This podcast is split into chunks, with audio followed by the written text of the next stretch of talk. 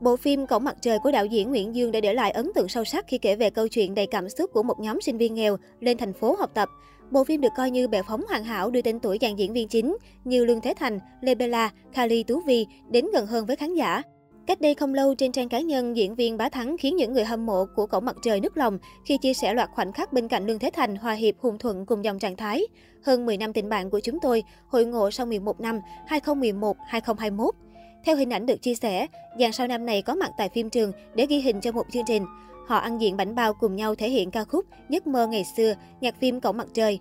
Trong khi đó, màn hình phía sau chiếu lại những khoảnh khắc trong bộ phim lên sóng hồi 13 năm trước. Không còn là những anh chàng sinh viên hồn nhiên ngây ngô trong phim của chục năm trước. Thời gian trôi qua đã làm thay đổi nhiều thứ, nhưng tình bạn ngoài đời của Bình, Cường, Vĩ, Đoàn vẫn nguyên vẹn. Sau màn biểu diễn trên sân khấu, dàn sao nam này còn hội ngộ Nguyệt Ánh, nữ diễn viên đảm nhận vai cúp trong cổng mặt trời. Bên dưới bài viết, Thali và Liên để lại bình luận, thiếu em anh có buồn không thắng, và được nam diễn viên đáp lại bằng thái độ phủ phàng. Không nha, rất vui khi nói xấu người vắng mặt. Màn tương tác của cả hai càng khiến khán giả vô cùng thích thú ngưỡng mộ với mối quan hệ gần gũi của dàn sao sau hơn 10 năm kể từ khi phim lên sóng. Một số bình luận của cư dân mạng Đến giờ thỉnh thoảng mình vẫn xem lại phim Cổng mặt trời của các anh chị. Ngưỡng mộ tình bạn của anh chị quá.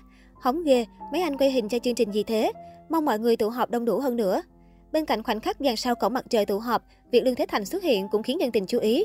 Bởi đây là lần đầu tiên nam diễn viên họ Lương lộ diện sau loạt ồn ào phát ngôn, bị nghi ngờ tính minh bạch khi làm từ thiện.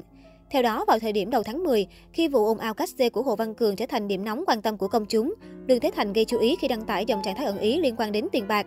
Dù lên tiếng khẳng định đó chỉ là chuyện cá nhân, thế nhưng ông xã Thúy Diễm vẫn bị nghi ngờ là đã xoáy đến chuyện tiền bạc của Hồ Văn Cường và cố nghệ sĩ Phi Nhung. Ngay sau đó, Lương Thế Thành và Thúy Diễm còn xuất hiện rầm rộ trên các diễn đàn vì ồn ào từ thiện. Từng kêu gọi quyên góp và đi làm thiện nguyện ở miền Trung vào tháng 10 năm 2020, đôi vợ chồng này cũng bị khán giả đặt dấu chấm hỏi về tính minh bạch. Ngay sau đó, cư dân mạng tiếp tục xôn xao khi truyền tay bức ảnh diễn viên Thúy Diễm hạnh phúc khoe tổ ấm mới chỉ sau 2 tháng làm từ thiện. Vì rơi vào thời điểm nhạy cảm, nên rất nhiều khán giả tỏ ý ngờ vực. Trước các bình luận trái chiều, Thúy Diễm chính thức lên tiếng đáp trả trước lời tố cáo của CEO Phương Hằng.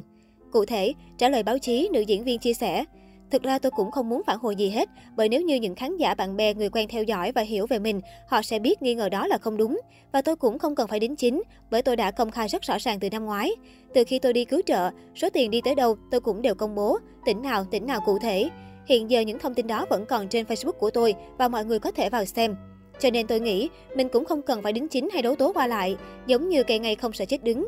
Nếu cần thiết, mọi người có thể vào xem lại hình ảnh và xem hành trình của tôi, đối chiếu xem có như người ta nói hay không. Khi nào mình cần hay phải chứng minh với pháp luật, tôi cũng sẽ sẵn sàng, tôi không ngại. Tại vì danh dự là đáng quý nhất, tôi cũng không muốn ai vu oan cho mình. Cô nói thêm. Với dự định sinh thêm con vào năm 2022, Thúy Diễm và Lương Thế Thành mới ổn định tại một căn hộ chung cư cao cấp vào đầu năm 2021.